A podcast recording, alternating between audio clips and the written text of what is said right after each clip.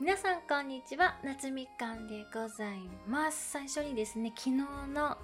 日曜日のね夕方に開催いたしました毎月恒例の映画評論ライブもね遊びに来てくださった方々本当にありがとうございました。今回はねあの宮崎駿作品の最新作「君たちはどう生きるか」を取り上げたんですけれども私あのこの「君たちはどう生きるか」の本を、まあ、数年前に読んで、まあ、結構好きな作品なんですよね。なのであの私ちょっとジブリ作品が苦手ではあるんですけれども個人的にはあのまあ本が好きだったのでねちょっと期待値が高い作品ではあったんですよね。でまあいろいろ考えることができる作品だなっていうふうに思うのでね皆さんぜひあの見たりした後にアーカイブねユーマのチャンネルにございますので聞きに行っていただくのもいいんじゃないかなと思っております。で今日はですねあの最近、まあ、卒論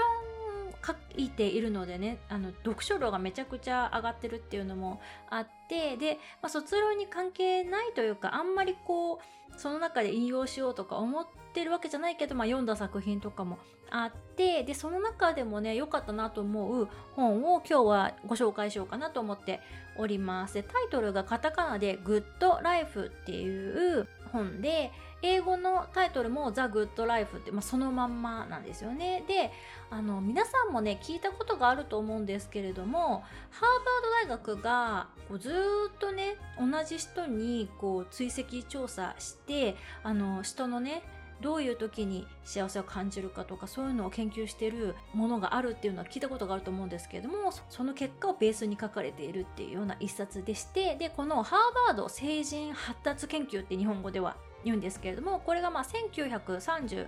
年にスタートしたんですね。でそのスタートした時はそのハーバードの2年生だったかな、まあ、在学生を対象にしてであと残りはあのそのハーバードの子たちだけじゃなくてあのボストンに住むちょっとまあ貧困層っていうんですかね。あんまり裕福ではない家庭の子たち14歳の子たちにもあの協力を依頼してでそこからまあずっとなくその子たちが亡くなるまでを追跡調査をしてでその、えっと、お子さんたちもあの調査を依頼してインタビューとかさせていただいているので、まあ、延べ2000人を超える今被験者がいらっしゃるっていうすごい研究なんですよね。今もなお続いている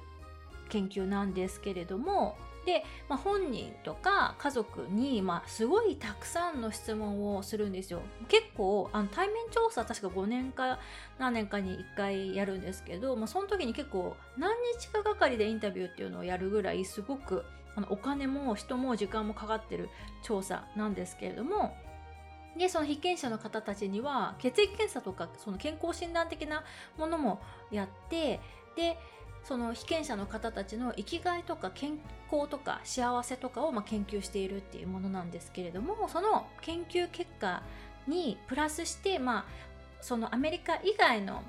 国とか大学とかでもそういう幸せな研究とか健康の研究ってされてるじゃないですか。でそういう、まあ、論文とかのデータとかも、まあ、全部いろいろ参照してで幸せな人生を送るためには何が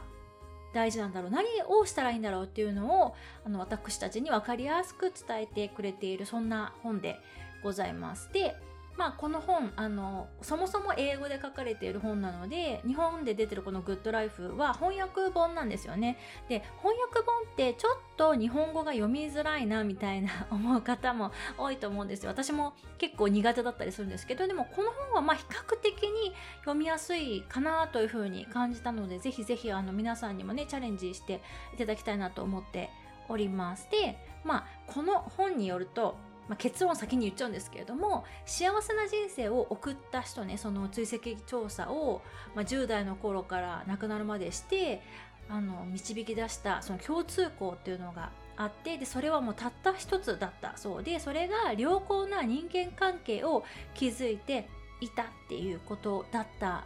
んですよ。で今この私たち現代ってまあそのコロナのね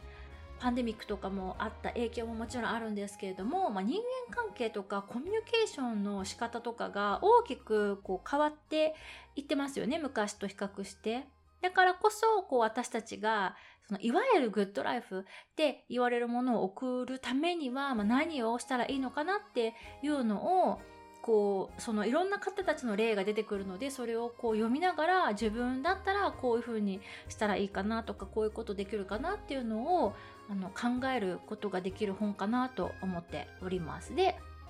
まあ結構分厚い本なので全部はね内容は紹介できないんですけれどもまああの夏みかん的にあのすごくいいなと思った箇所をこうザザザッと紹介していきたいと思います思うんですけれどもまずは、ま、幸せな人生っていうのは偶然の賜物ではないっていうふうに書いてあってこれはねめちゃくちゃ勇気づけられますよね、まあ、結論としてその人間関係が良好だっていうことが、まあ、幸せな人生を送る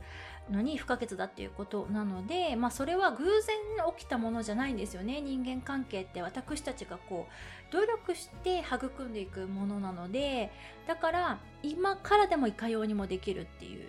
ことだと思うのですごく勇気づけられるなというふうに思います。であとは良い人生のための最高の投資先は良い人間関係であるっていう風にも書いてあってでこのね人間関係がいいっていうのはわかるけどこうどうやったらねいい人間関係っていうのが築いたりとか育んだりできるんだろうっていうのが次に考えることだと思うんですけどまあ投資先っていうね言い方日本語にはなってますけどその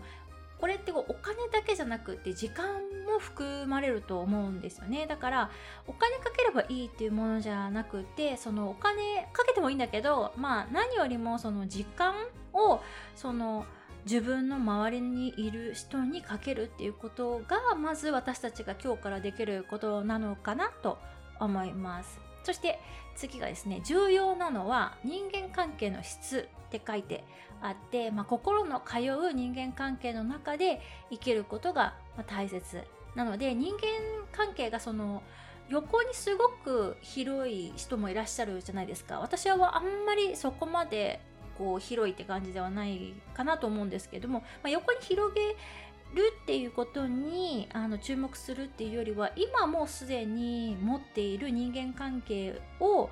こう質を高めていくっていう風に舵を切るといいのかなっていう風に思いますね。で次が幸福な人生には正常なコレステロール値より人間関係の満足度が必要だっていう風にあってそうなんですよね、まあ、だから身体的に健康だったら幸せかっていうのはあのそれは絶対そうだよねとは言い切れないよねっていうことだと思うんですよ。この話前別のエピソードでもしたと思うんですけど別に健康だから幸せってわけでもないし不健康だから不幸せっていうわけでもないですよね。なのでやっぱりその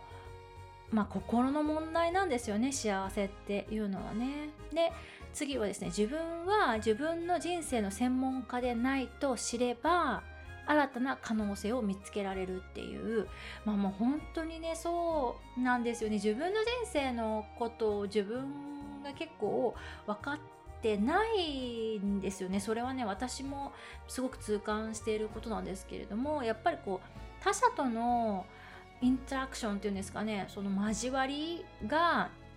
の気づきっていう部分で本当にその自分がこうであるって思い込んでる部分のその盲点をあの気づかせていただけるっていうか人間関係によってそういうあの副産物もねあるなっていうふうには思っております。で次がですねポジティブな人間関係は人間のウェルビーイングに不可欠である。まあこれはさっきあの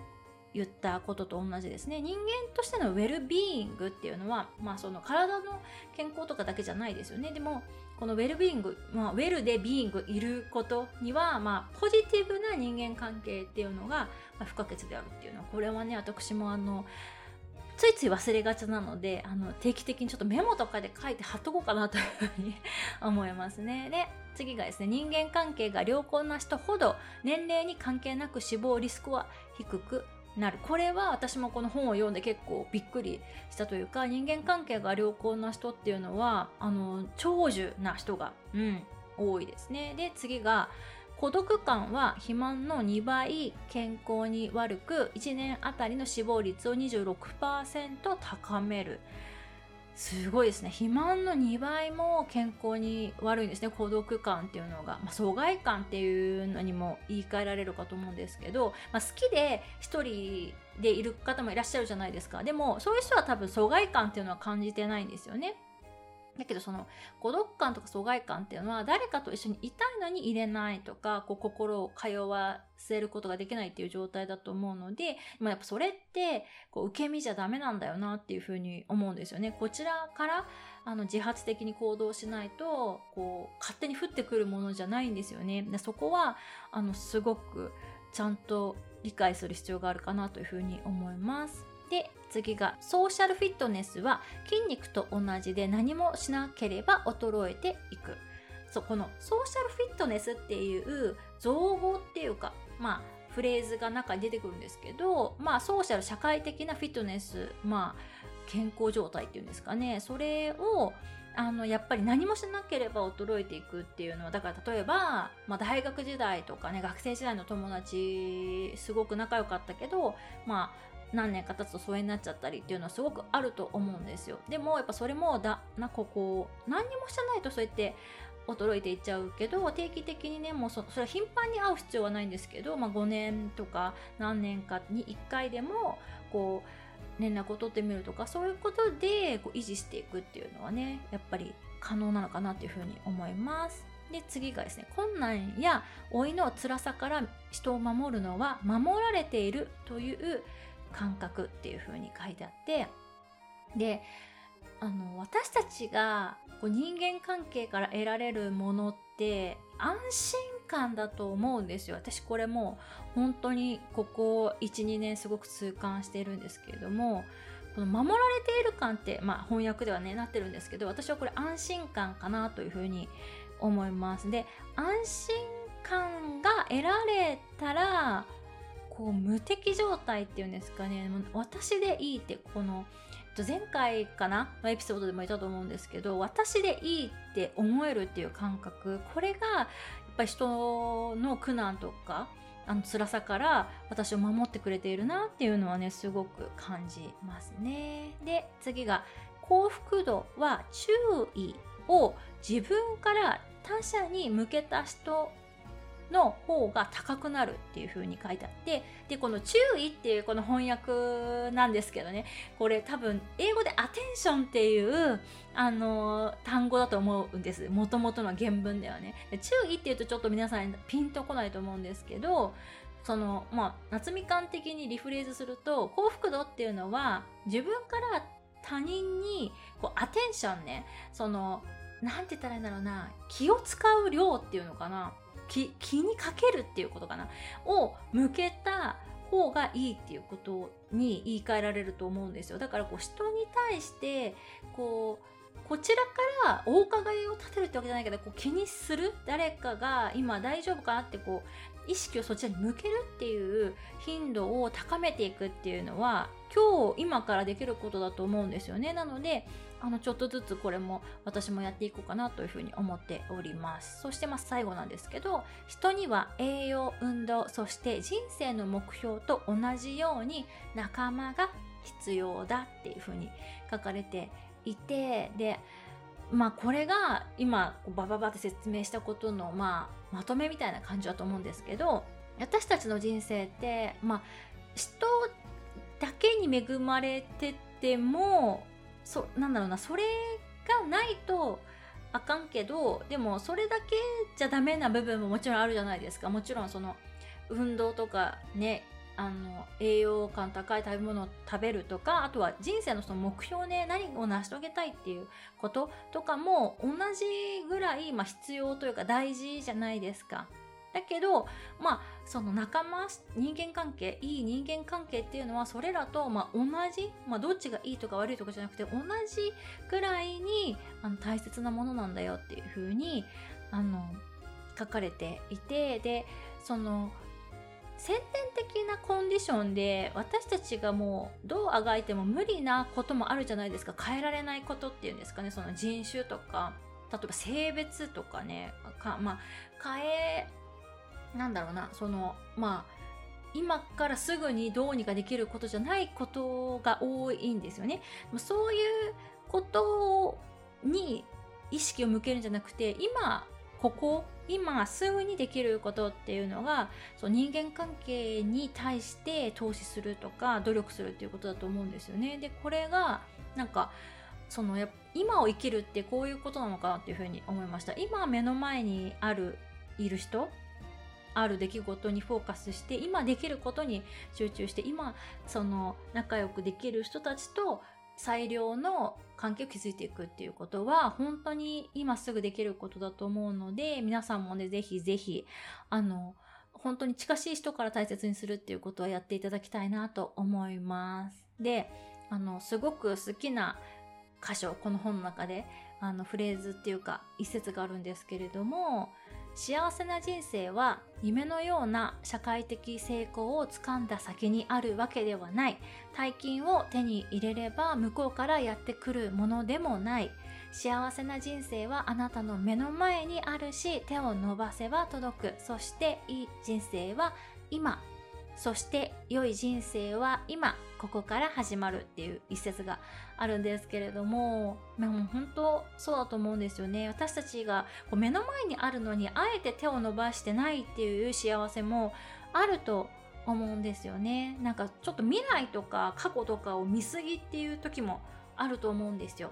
だからそこのなんか目線というか目をそのさっき言ったねアテンション注意を向ける先をこうもっと手前にするっていうこともあの私もやっていきたいなというふうに思いました。あとは夏みかんが割といつも言ってるそのお金もパートナーシップも全部人間関係の悩みが起因してるっていうことがあるじゃないですか。で、それと割とオーバーラップしてる部分もあるなっていうふうに思ったんですよね。だからやっぱり一番改善するというか一番私たちが取り組むべきっていうのは、まあ、人間関係をあの良くするっていうことなのかなっていうふうに